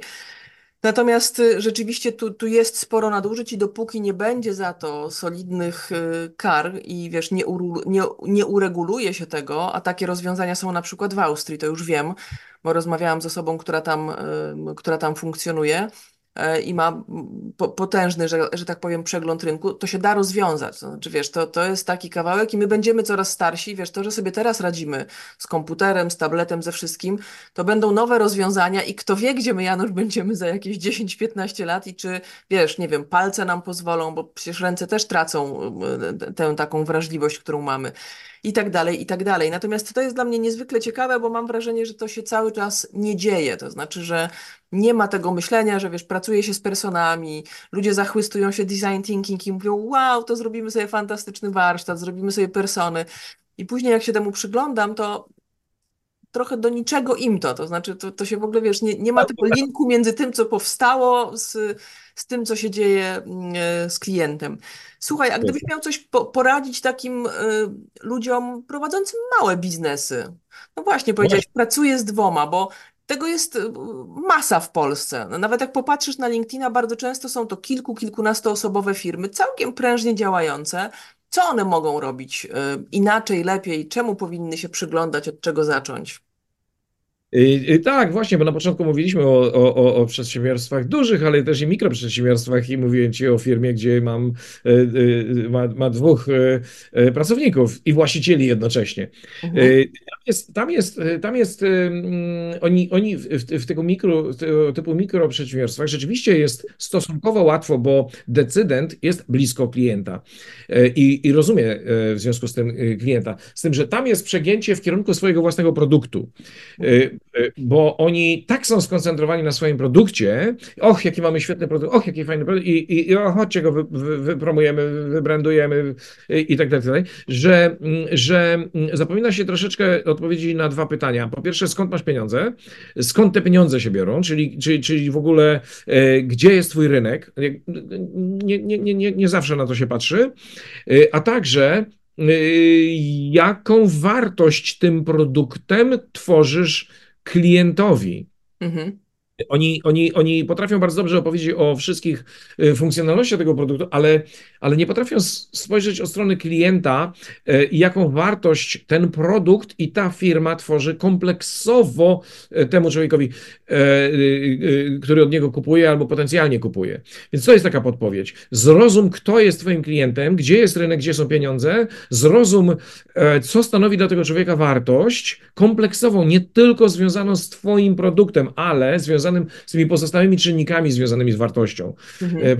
czyli, czyli związanymi z całym procesem obsługowym. Zrozum, gdzie możesz oszczędzić klientowi kłopot we współpracy z tobą mhm. i korzystaniu z tego produktu. No to t- taka, taka podpowiedź, myślę. Mhm. Dla, no wiesz, to powiem ci, że to wcale nie jest tak proste. No, to wiesz, to tak... Wbrew pozorom nie jest takie proste. Wbrew pozorom tak, nie jest. I jeszcze, żeby zrobić coś inaczej niż robi cała reszta, bo wiesz, gdzieś ludzie, ja pamiętam, że ten modny był bardzo benchmarking, to znaczy wszyscy nawzajem siebie kopiowali. Pamiętam, że ktoś kiedyś, kiedyś ktoś mądry powiedział, że no jak będziesz tylko benchmarkował, a nie siedział i nie wymyślał swoich rzeczy, to zawsze będziesz, że tak powiem, krok za, za tym, kogo będziesz kopiował, tak? No bo chodzi dokładnie, o to, jednak... Dokładnie. Przegonić, tak. Żeby to było coś wyjątkowego. Janusz, to tak... Przepraszam cię, zanim jeszcze to pytanie, to właśnie chcę to skomentować. Czasami klienci mnie proszą, Janusz, a czy, czy, czy wy robicie oprócz badań klienckich, czy robicie badania, w których m- moglibyście porównać nas do konkurencji, żebyśmy widzieli, jak wypadamy na tle konkurencji. A po co wam to? No. Dużo lepiej jest wysiłek włożyć w to, żeby precyzyjnie zrozumieć, za co klienci chcą płacić i bezwzględnie im to dostarczyć. I wtedy konkurencję zostawiasz irrelevantną, niezależnie od tego, gdzie, gdzie w tej chwili ona jest. Przypomniałeś mi taki moment, kiedy wygrałam naprawdę fajną, w sensie taki fa- fajny projekt, no. Bo jednym z wymogów było, w ogóle opisane było, że trzeba mieć doświadczenie pracy w tym rynku. Ja napisałam w pierwszych słowach mego listu, że nie mam takiego doświadczenia i uważam, że to jest kanał. I napisałam otwarcie, że uważam, że jakby przyglądanie się, to znaczy znam specyfikę rynku, natomiast nie mam doświadczenia w pracy i uważam, że to naprawdę nie zaprowadzi nas do, w, w, w dobre miejsce. Natomiast proponuję, i tu było kilka różnych takich rzeczy, i zaproszono mnie, myślałam, że tak trochę wiesz, na... na, na, na, na, na rękę, że tak powiem. Ta, zobaczymy tam, co, co, co ten. I powiem Ci, że to jest ciekawe doświadczenie, bo tym się wyróżniłam i facet, który później się ze mną spotkał, serdecznie go pozdrawiam, pewnie będzie słuchał, bo, bo, bo się znamy i pracujemy razem. I on mi powiedział wtedy, mówi, jak dostałem oferty, zbierałem jako szef sprzedaży i obsługi, jak zobaczyłem, to pomyślałem sobie odważne. Mówi, bo dla mnie było to naprawdę istotne, żeby ktoś czuł i żeby znał rynek, ale jak zadałem sobie pytanie, po co on ma znać ten rynek? Dokładnie. Sobie pomyślałam, o kurde. I ja pamiętam, że byłam wtedy, no, dumę miałam, bo myślałam, że i tak odpadnę, ale myślałam, a, niechże tam będzie. I to jest właśnie, wiesz, i ja bardzo często mówię, szukajcie w innych branżach, szukajcie w innych markach zupełnie oddalonych, bo najfajniejsze rzeczy tworzy się właśnie wtedy, kiedy nie kopiuje się od konkurencji, bo to w ogóle jest nie, niespecjalnie dobre rozwiązanie.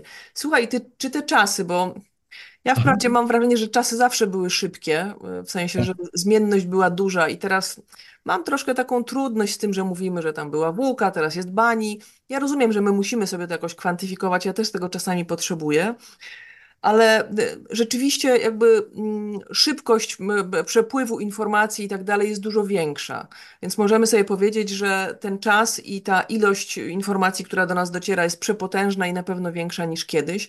Czy dla Ciebie te czasy takie dość nieprzewidywalne biznesowo, bo to z dnia na dzień może, wiesz, wybuchnąć coś, co w ogóle zmienia rynek, typu A I. Pojawiło się, że zrobiło spustoszenie już...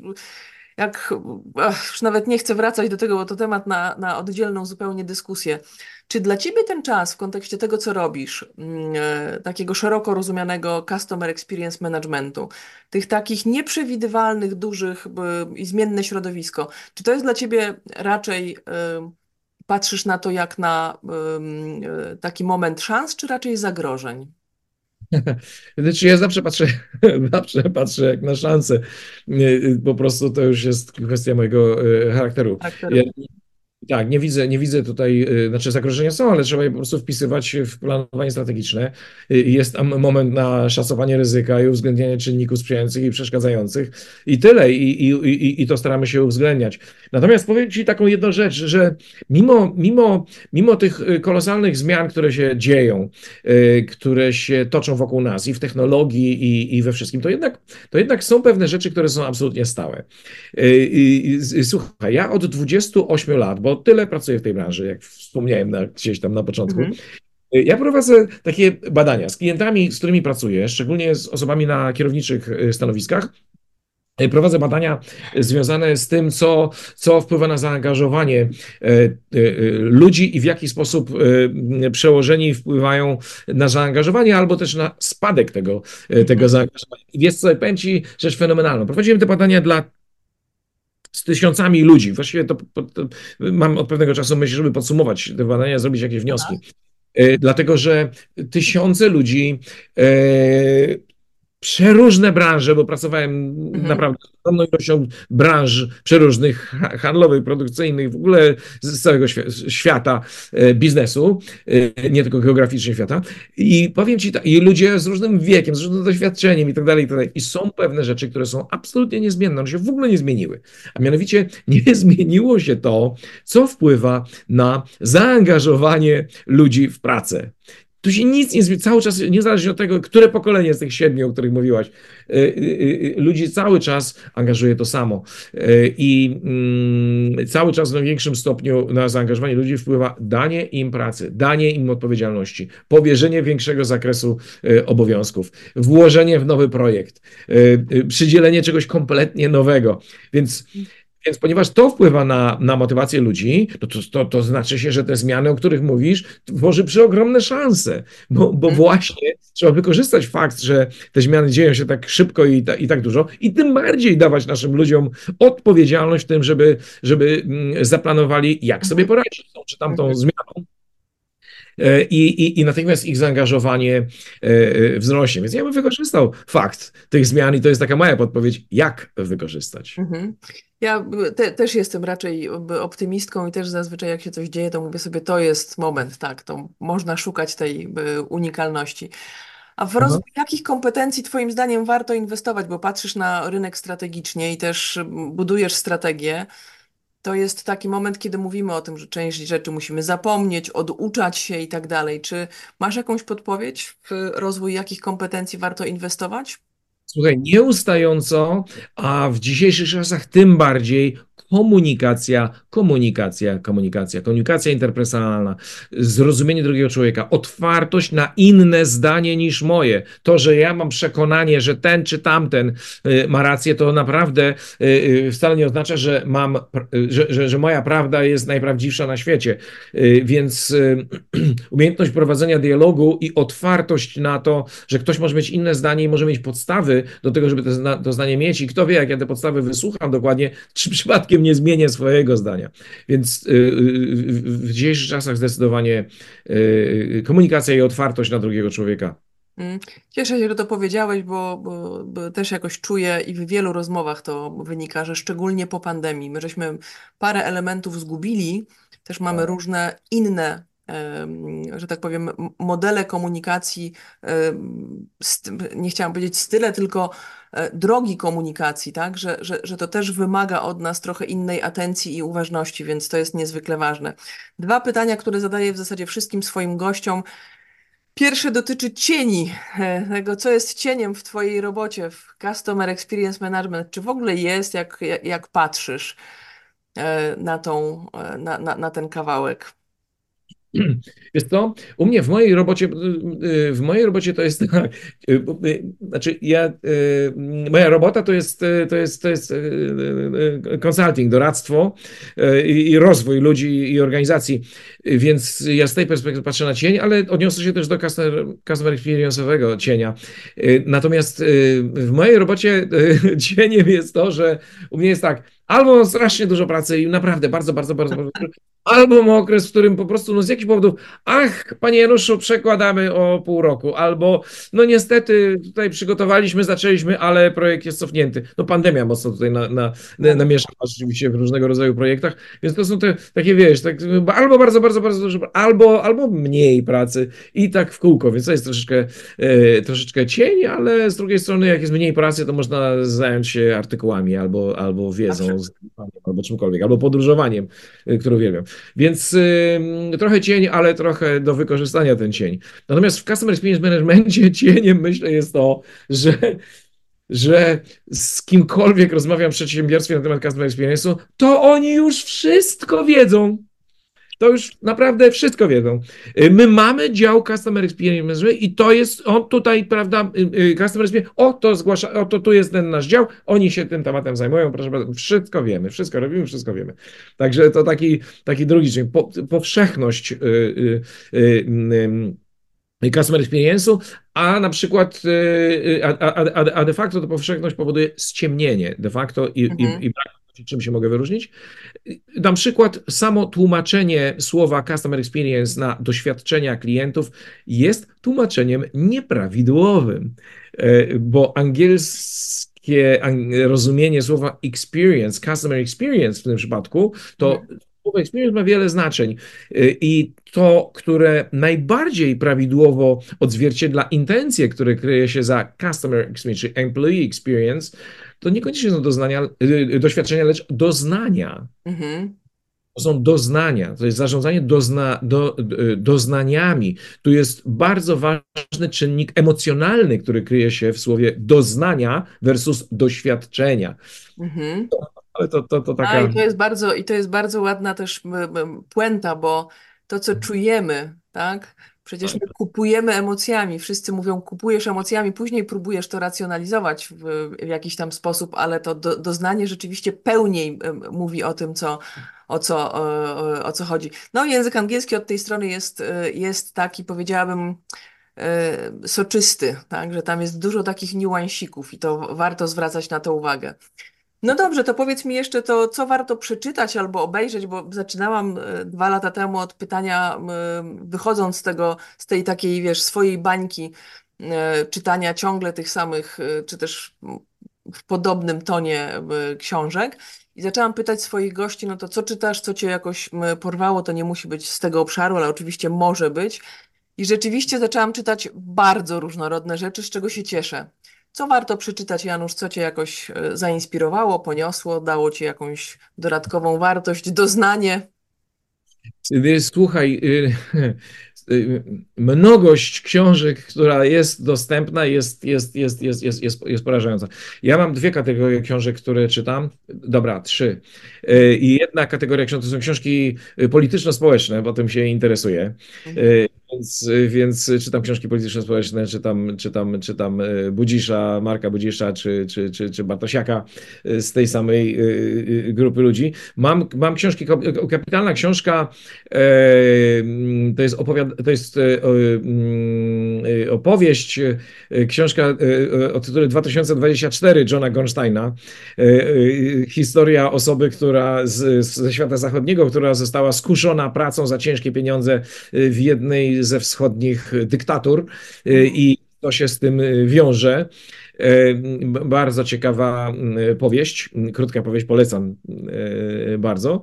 No i mnóstwo, mnóstwo książek biznesowych, które, które czytam, a to mi przypomina, że, że od lat mam do napisania książkę na temat customer experience'u i piszemy ją razem z klientką, ale ciągle nie możemy skończyć, bo po prostu nie ma na to czasu, bo tych wzlotów jednak jest bardzo dużo, pracy bardzo, bardzo dużo, więc nie, nie mogę dokończyć tej książki. O, no to tak a propos książek. Dopowiem, że Budzisz i Bartosiak, czyli Strategy and Future. Zgadza się, tak, tak, tak, tak. No widzisz, mamy podobne zainteresowania. Ja raczej, to znaczy kupiłam ostatnią książkę, chyba przedostatnią, bo też Bartosiak jest niezwykle płodny, ale jak jechałam na urlop, to, to, to czytałam jego ostatnią książkę. Rzeczywiście warto, natomiast ci, którzy wolą słuchać, to też mogą, mogą na tak. YouTubie y, słuchać y, przeciekawych rozmów takich geopolitycznych. I czy tego chcemy, czy nie, bo bardzo często ludzie mówią, i ja też mam takie zdanie, że nie musimy mówić o swoich poglądach politycznych, natomiast one mają wpływ na biznes, to znaczy ta geopolityka i to, w jaki sposób funkcjonujemy i jak będziemy funkcjonować za jakąś chwilę, ma, znaczy to, co się dzieje na świecie, ma na to ogromny wpływ, więc od tego nie, nie, nie, nie uciekniemy.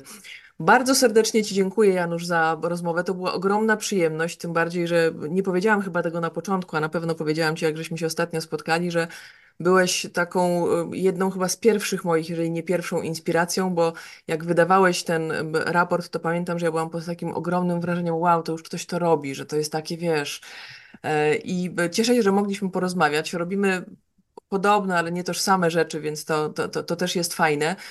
Bardzo Ci dziękuję za ogrom inspiracji i tego odczarowanie tego customer experience i swoim słuchaczom, tym, którzy prowadzą swoje biznesy albo pracują w biznesach, życzę temu tego, żeby się przyglądali tym doznaniom w różnych miejscach i żeby nawet po, jeżeli mają wpływ, a każdy z nas jakiś tam wpływ ma, żeby starali się poprawić e, chociaż w niewielki sposób, bo to czasami robi bardzo duże wrażenie. Bardzo ci, dziękuję Ci za rozmowę i za dzisiejsze spotkanie.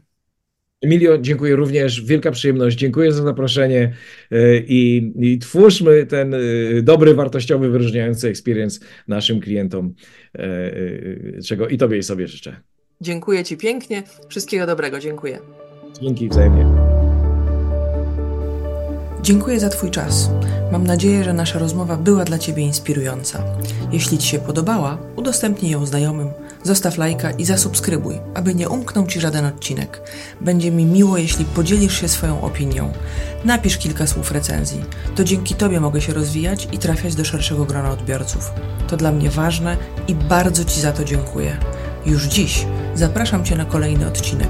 Sprawdź, jak różne są odcienie biznesu.